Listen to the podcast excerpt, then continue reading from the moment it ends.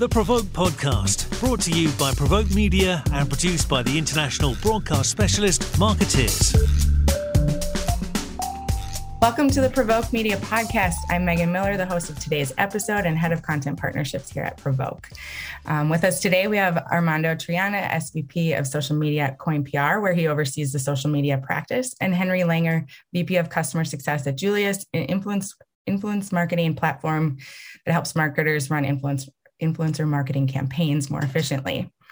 Uh, in today's episode, we're exploring um, the state of the influencer uh, space, how it's evolved from the pandemic, um, really from parents seeking advice to raise their family at home chefs looking for their next tasty recipe or the traveler looking for their daily dose of wonderlist influencers are educating and entertaining a growing number of our audiences um, while this industry was already clipping along at a rapid pace pre pre pre pandemic, uh, the space has really um, started to explode. So we're excited to have Armando and Henry both here with us today to unpack that a little bit more. So good to have you both. Thanks for being here. Thank you. Yes. Appreciate it.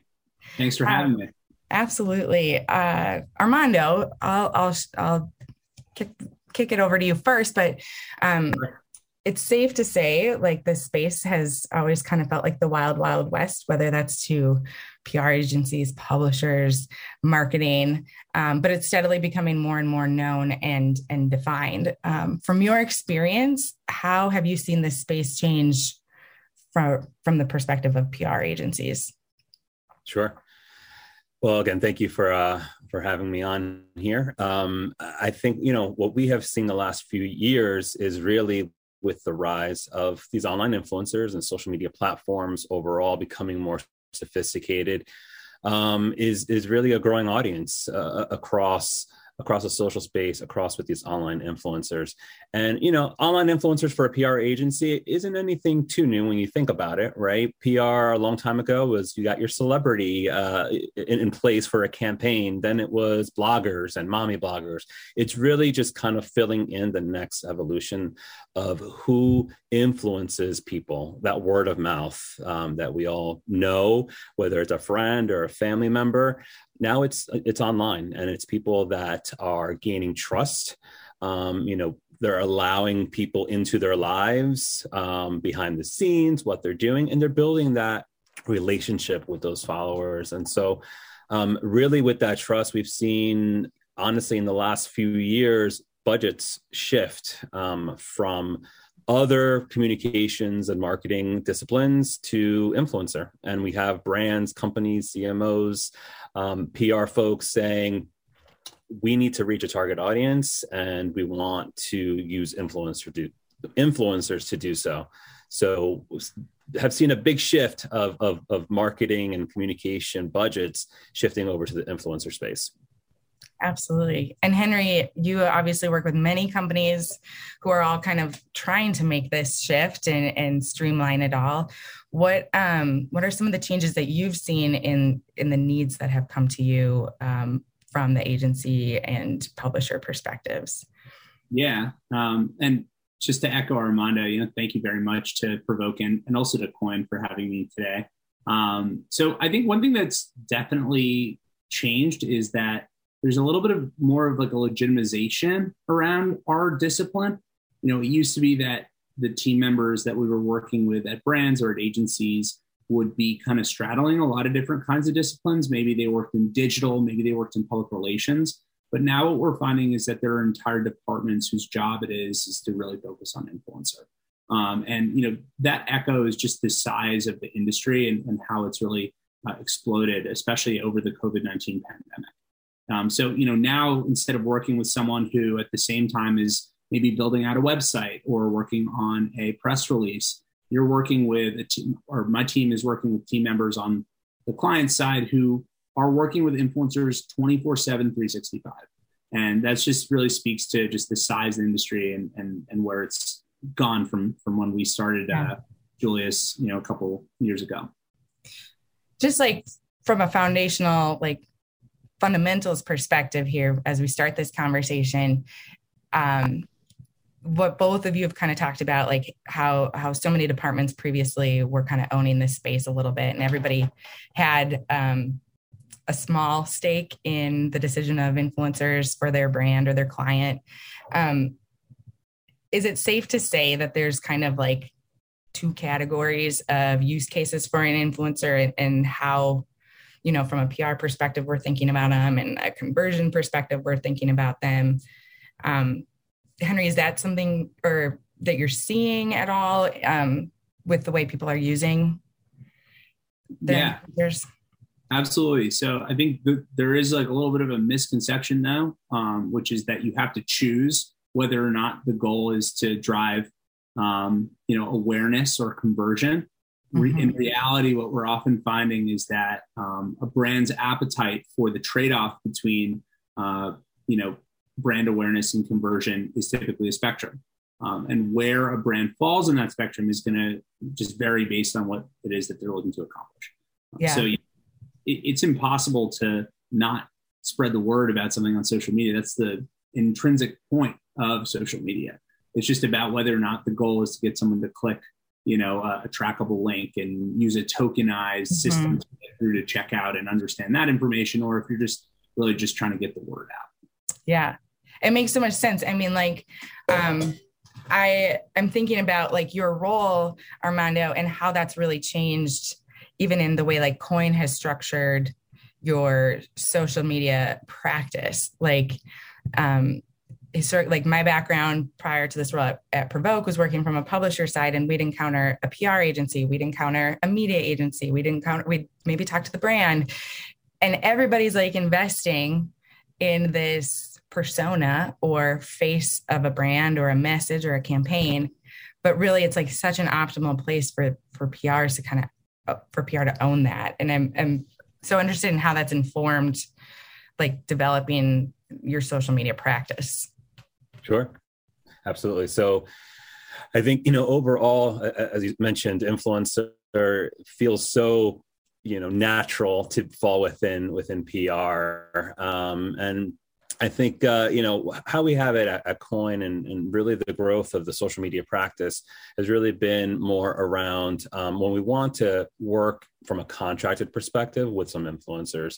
We still have our PR colleagues who they work more of the non-contracted influencer. So really, when we're looking at a campaign, a product launch, just overall brand awareness, um, we can fit in multiple types of influencers, different tiers, but also different objectives.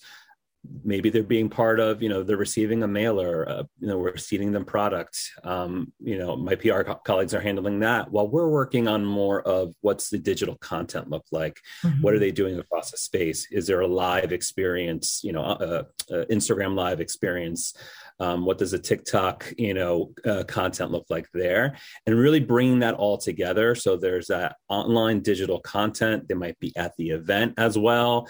You know in real time sharing behind the scenes stories you know on their instagram account so mm-hmm. kind of having this multi layered approach to influencer really working hand in hand and at the same time we do work with you know clients who have other um, you know agencies creative agencies media agencies we'll work very closely with them if we're looking at that digital content we want to amplify that a little bit more through some paid support or it might be yeah. a full on advertising campaign we'll work very closely with them.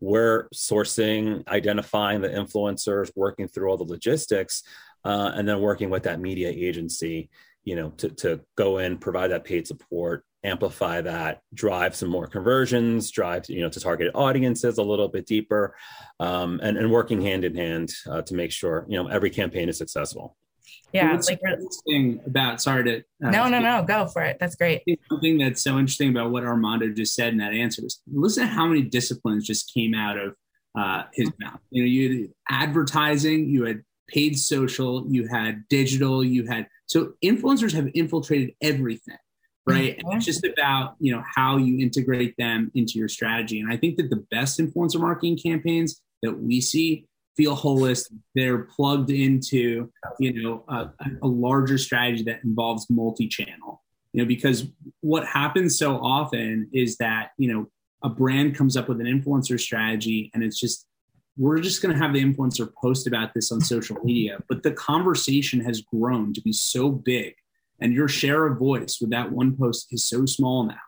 You know that if you aren't coming up with other ways to build legs for those campaigns, it's it's just going to fall on deaf ears. And I think that's one thing that we see Coyne do really well um, is you know thinking about you know paid social amplification, and then what are the other PR avenues to get the word out about the content.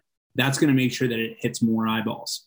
Mm-hmm. Yeah, that's a great point. I mean, I, just to add to that, I think uh, going back to how you know seeing dollars shift over to influencer, sometimes you know it's still edu- educating, right? Mm-hmm. Um, and and we'll have clients ask us, "Hey, we I, I need to do influencer." You know, they don't really know why. They just know, you know, hey, my kids mentioned, right? Um, yeah. and or other people, you know, I have my team telling me we need to do influencer.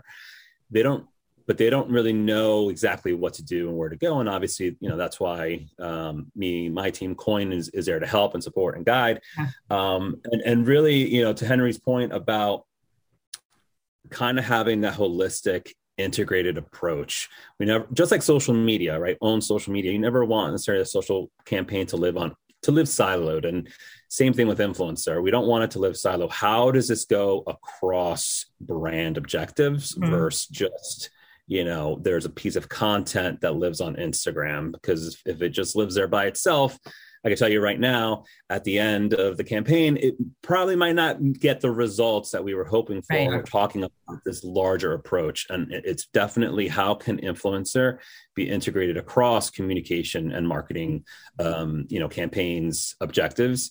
Um, overall that's when again we, we see the, the the most success I can't help but think of this metaphor that that's kind of like in the healthcare industry right now for internal health communications, where um, patients have so many different points of care, but there's nobody at that hub, and so they find out, you know, like you're on this medication that's actually compromising this medication, and this one's cannibalizing that, and these two are are counteracting. Like it's such a logical space for the for a PR agency to really be that central point of care or like the center of the hub that all these spokes of other efforts are coming out of. Just because if you're going to invest in brand like this face of your brand in any capacity it should be strategic across all of the points just to maximize your reach and, and the impact of it. Um so yeah, it's really yeah. we saw right in you know the 2010 through like 2016 timeframe was like this unpacking. You know, it used to be like the AOR was the buzzword, and you had agencies of records for specific mm-hmm. brands. You know, when I started in the industry, that's what the reality was. But then, you know, fast forward just a couple years later, and you have agencies saying we're the official AOR specifically for social media, specifically for this brand, specifically within that umbrella, right? Mm-hmm. And so mm-hmm. the issue there is exactly what you said, Megan, which is that you know there's a lack of continuity of voice because if the influencers sound one way but the brand voice sounds another way, you know customers are really smart now. You know mm-hmm. they know what Charmin is supposed Charmin is supposed to sound like, right? They know yeah. that they're a paper company. They know that they don't have some sort of elaborate, massive, you know, uh, voice, uh, but they but that they're very tongue in cheek. You know, if right. you go and you work with you know a celebrity influencer to push that, it's possible that that isn't going to work as well as a mom blogger who's going to maybe be a little bit more campy in their content. Mm-hmm. Got two different agencies doing those two different campaigns. It's possible that the left hand isn't talking to the right hand. And so, you know, consolidation is something that could be coming uh, as sort of the next frontier because of that you know, because yeah. if you don't get that right, you know, customers are going to start to know that. Uh, they're, yeah. they're becoming a little bit more in tune with just how many different ways they're being spoken to. It can feel so fragmented when you're, you know, whether it's a like a car brand and you're working with the new model release next to the legacy model and each one has its own team and then there's like three separate media teams out of that those those voices really do sound different or the the like purpose behind the influencers or the strategy behind why those influencers have been chosen can feel really disconnected. Yeah. Yeah, and a lot of the times, you know, when we go in and with a with a new client or a new campaign uh, we obviously we want to take inventory we want to understand all you know we ask the, the, the questions of we want to understand everything that's happening we ask for their social strategy to understand what is it that they're doing how can influencer partnership content activations help to support that what are they doing from a media perspective mm-hmm. um, so again going back to your point of being the hub um, and it's simply just asking the questions you know why why, why mm-hmm. do you mm-hmm. want to do influencer um, sometimes clients don't know uh, sometimes they have a very clear objective such as mm-hmm. we don't have a social media team and we need great content and we just need right. People to create content for us. Um, again going back to advertising. So really just unpacking all of that understanding all the different things that are happening um, and then really providing that strategic um, recommendation on how where why and what type of influencers uh, are, are most important. Yeah, and Armando, I think that that's something that's so often overlooked as a value that influencers can bring as content creators, not only as their own intellectual property as a vehicle, right? So you know by that i mean you know if you're sitting there watching an ad and you know you see a, a paid spokesperson speaking the ad versus if you see a scale actor you know, oftentimes you're looking at that scale actor and you're like is that an influencer? Is that someone that i'm supposed mm-hmm. to know who that is? And when it's not there's that feeling of disappointment right? Yeah. and so the same goes on social media. You know you're kind of like looking at a brand's channel and you're like is this someone i'm supposed to know? And when the answer is yes there is that feeling of like fulfillment that that that, mm-hmm. that brand is in the is in the relevant space, not in the irrelevant space. And so, um, you know, the ability to repurpose content on your own social channels uh, is really important. And when you think about what influencers cost versus what it costs to hire an actor and then pay a photographer and then set up a photo shoot, oftentimes it's really cost effective to have influencers create content for you. Um, I'm going to th- throw something out to the crowd here. Curious for both perspectives, but the position on, or if you have a position on, um, heavily managing the content that comes out of an influencer, or like what's the sweet spot for letting it retain that influencer's own brand voice, and then also like watching it for brand safety on your client side. So I think if we're talking um, the pharma space, there are, you know, that's one one place where you know creativity and and all of that, is has some limitations. I think other regulated industries as well, but I think overall, um, when we talk about a lot of our, you know, um, consumer space verticals, travel, uh, food and recipe, parenting, CPG, things like that a lot of the times, not a lot of times, all the time, we say, you know, we need to have that balance 100% and do not want to have prescriptive content that's not natural to the influencer's voice. So it is again this balance of making sure that there's brand messaging and and you know whatever the brand objectives incorporated but it needs to come through very naturally in the influencer's voice. They mm-hmm. know they know what works on their channels. They know what followers respond to engage with what they like what they don't like. So we you know a lot of the times it's, it's again going back to educating uh, some our, our clients to you know having that balance making sure you have a very solid brief in the very beginning of here's everything that we want to incorporate um, and really keeping messaging down boiling it down to one two two main points mm-hmm. you know? You want to keep if there's too many messages it just comes across very scattered. You want to have it be very focused.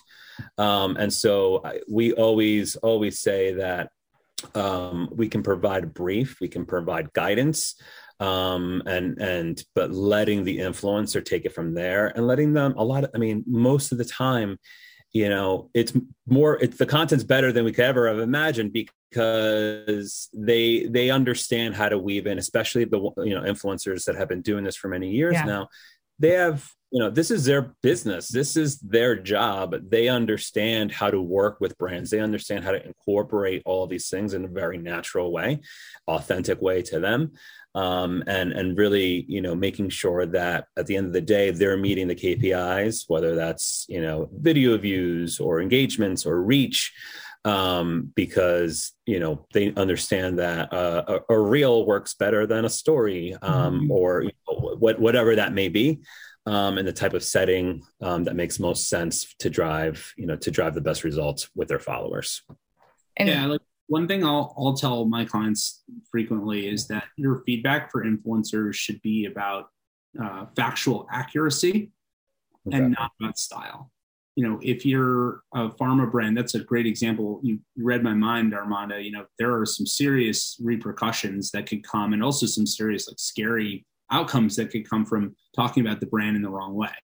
Um, but you know, if you're not in the pharma space and you're pushing a CPG brand and you're pushing something where there is less risk, you know, you really the only thing that you want to be telling an influencer that they've done wrong is potentially that they're not using the right FTC compliance language because you could be liable, um, or just that they're that that they didn't say the right thing about the product. Other than that, style wise, you need to let them do their thing. Mm-hmm. You know, mm-hmm.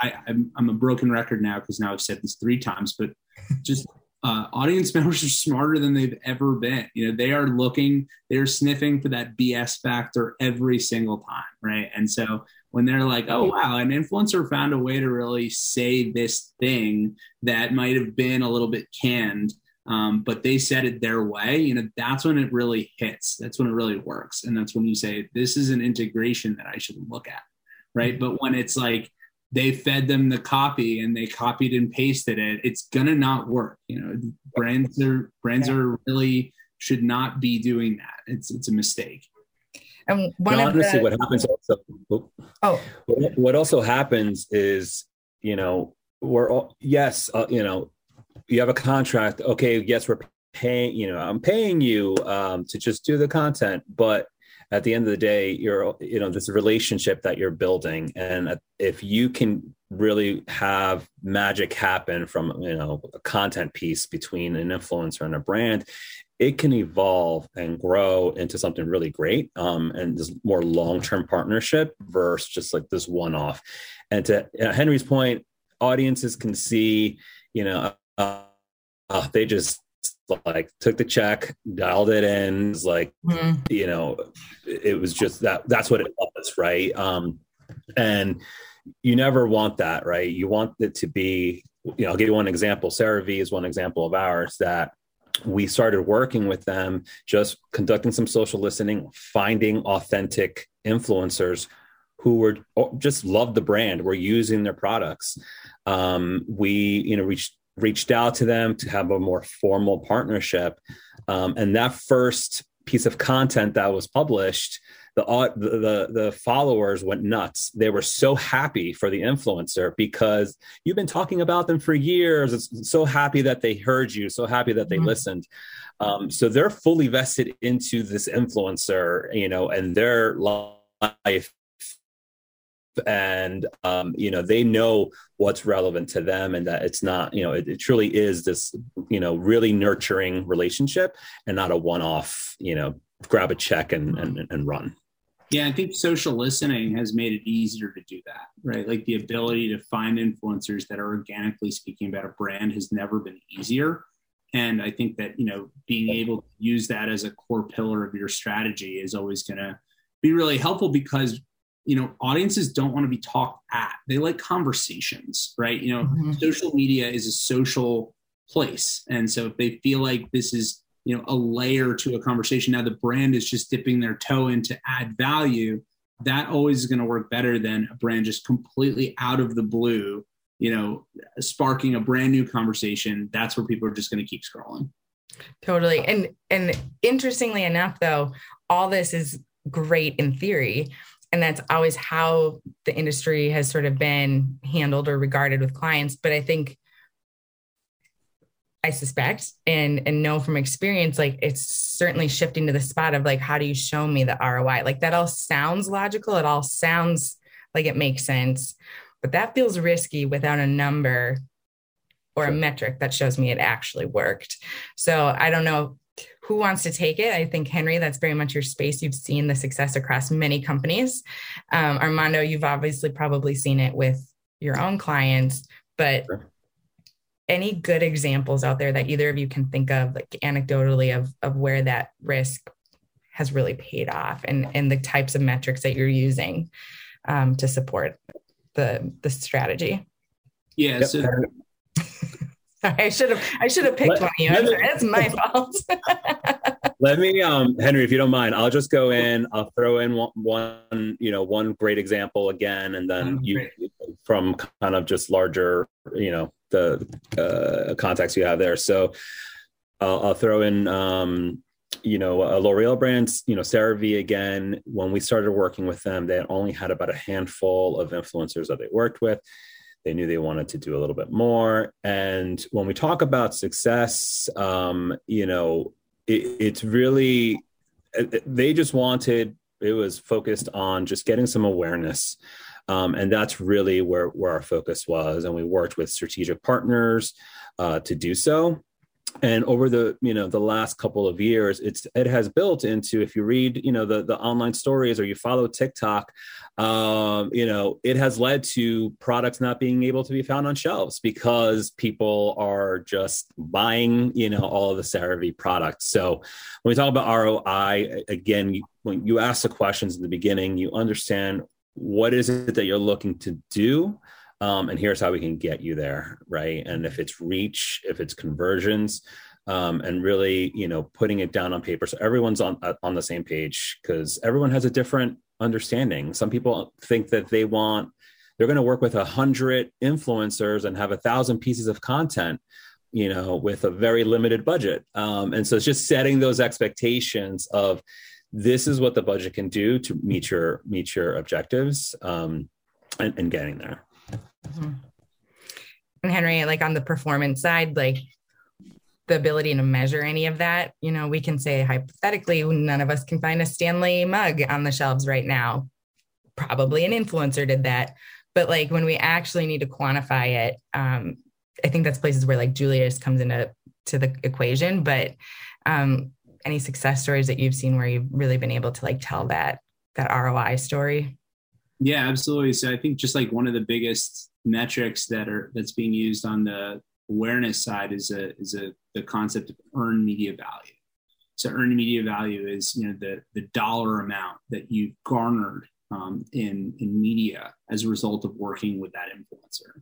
And the reason why it's such an important metric, especially um, you know for people who are going to be listening to this podcast, for example, is that it's a it's a metric that you use for other forms of media too. So when you're talking about the success of a print ad or an ad on the side of a bus, you know the the purveyors of those, uh, the publishers or the people who sell that space will always give you those results in earned media. So being able to compare and contrast what you've garnered in earned media from an influencer campaign to other forms of media are really important because as Armando mentioned at the top of the podcast, you know, this this money that's flowing into the influence marketing industry, the influence marketing industry, you know, growing by 40 plus percent over COVID isn't because more money is being spent by brands on marketing. It's because they're taking money from other places. So mm-hmm. if you're mm-hmm. going to justify that, you need to be able to compare and contrast the success of these campaigns to success of campaigns that have absolutely nothing to do with influencer marketing. Um, and so that's where you know on the on the awareness side, you know that's really important. And then on the conversion side, it's really important that brands put um, the appropriate tracking in place to at least try and get a grasp of attribution you know things like tracking links tokenized systems uh, via utm and, and then all the way through to checkout data um, mm-hmm. really important pieces of feedback if you're looking for more like a call to action based campaign i think yeah. the integration of um, uh, point of sale apps like shopify and magento mm-hmm. and commerce um, into the space have made it a lot easier to get that information um, and that's why they're so popular with brands um, because you know you do have that ability to get that feedback via things like coupon codes and tracking links. Um, and so, you know, like I said in the beginning, it depends on where you fall on the spectrum in terms of which of these metrics you're going to use. But the underlying theme is that if you looked at a RAP report in 2016, 2017, it's talking about likes and comments. Here, we're talking about a completely different set of metrics that are way more evolved. And it speaks to just how far the industry's come in terms of you know becoming like i said at the beginning a legitimized practice. Yeah. There's um this i as a consumer i've been seeing uh kind of i think it's an interesting trend but perhaps I, am not sure if it's like an actual strategy out there at the moment, but I've seen more and more influencers who are um, like they've gotten the wardrobe haul from whatever store and they'll try it all on, but it, like the first three things they won't like. Like this didn't look great on me. I'm not keeping it. And they'll go to and it'll be like the last two items that they'll like and keep. And I'm like, God, that's a that's a risky, that's a scary step for a brand to like trust that that approach is going to work.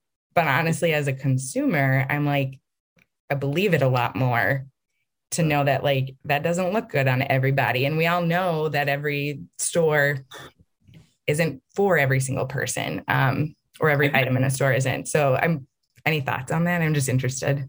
I think the riskiest part about that is just how how like short the consumer's attention span has gone. Mm-hmm. In a move from YouTube to TikTok like crazy. And you think about long form to short form content. I think COVID had a lot to do with that. People are at yeah. home, they're bored, they wanted to just cram as much content into their brains as possible. And when you have to watch, you know, a three minute style haul, it's not yeah. going to happen. So the, yeah. the biggest risk you're taking if you don't like those first three pieces of content is that by the time you get to the one that you do like, actually someone's moved on from the content. So yeah. if you're going to do that, you need to make sure you have a really good hook at the opener. Um, yeah. Make sure you retain people's attention. And, and, I think it goes back to the following as the, the, the followers and the audience of the mm-hmm. influencer as well. Right. And that influencer feels comfortable at, you know with their audience that they can take them along this journey back to the longer longer video. Um, yeah. to me that, that to me that also speaks to like the the you know the trend of here's what i ordered right? And it's this fabulous yeah. photo shoot shot and then here's what i got. And it's like the you know the top is too short or it's too long you know and it, it, it's that funny kind of fail moment. So it's almost mm. you know is it piquing that interest or like getting that like attention? Oh is it what is it going to look like? Is it going to yeah. look awful? Um is going to be a funny moment? And then kind of and you know kind of walking through or taking the the, the follower through that uh, storytelling experience. Yeah. Armando you had a line in a conversation we had um that i i really liked and this is just like i'm prompting you to to, to speak further you, you, mentioned sure. you think that the tiktok influencer is the new netflix original yeah. what came to mind as you were saying that? Yeah. Yeah. I, I think, uh, you know, we talked about COVID, right? And we talked about the beginning of, of COVID, TikTok was known as, you know, the, the, the, the teenage young adult platform, you know, I think Facebook 15 years ago. Um, and but then through the pandemic, when there was all this doom scrolling happening and all this bad news, people were looking for an outlet. TikTok was already there. There was adults who may have downloaded it, but they didn't really go on it. All of a sudden, now they find themselves, you know, getting served all this great content from influencers, from regular people that now are turning into influencers over the course of the pandemic. Um, you know, that that's with this all this relatable content that they're interested in, whether it's recipes, whether it's nostalgia. There's a lot of nostalgia out there, like you know, '90s babies, '80s babies, that type of thing. Um, and you know they're they're creating a lot of this content that now their followers are just going down a rabbit hole and just consuming you know minutes hours at a time. Two hours have passed and you're like what have i done with myself? Um you know this is what we used to do when the new netflix original came out. I mean think of tiger king at the beginning of the pandemic. We were all watching and we all, it it, right? We were all in together in terms of watching this crazy documentary. Um, and now we all have that same, you know, community on TikTok with the like-minded people. And we all, are, you know, know the latest sayings, the latest trends, the latest, you know, dance challenge, whatever it may be. Um, we're, we're all sharing in that and we're all binging on that, uh, honestly, as well. Such a fun metaphor to kind of wrap up here on today when we think about just the the common thread that unites us all. It's it's a comedian on TikTok. At the end of the day, we can all relate to whatever that one story was. Um, also, the throwback to Tiger King, like I can't believe the pandemic was that long ago. That feels really long ago, or started that long ago. long um, ago that there's now a fictional version of Tiger King. right. Head spin bringing you our own dose of nostalgia here on the Provoke Media podcast. oh gosh, you guys, this has been so fun to chat with both of you. A conversation that very much could have gone on for several minutes, hours to come. Um, thank you both for being here, Henry and Armando. Um, just a great, a great episode of the Provoke Media podcast. Thank you to Coyne for sponsoring. Um, yeah, guys, thank you. Thank you.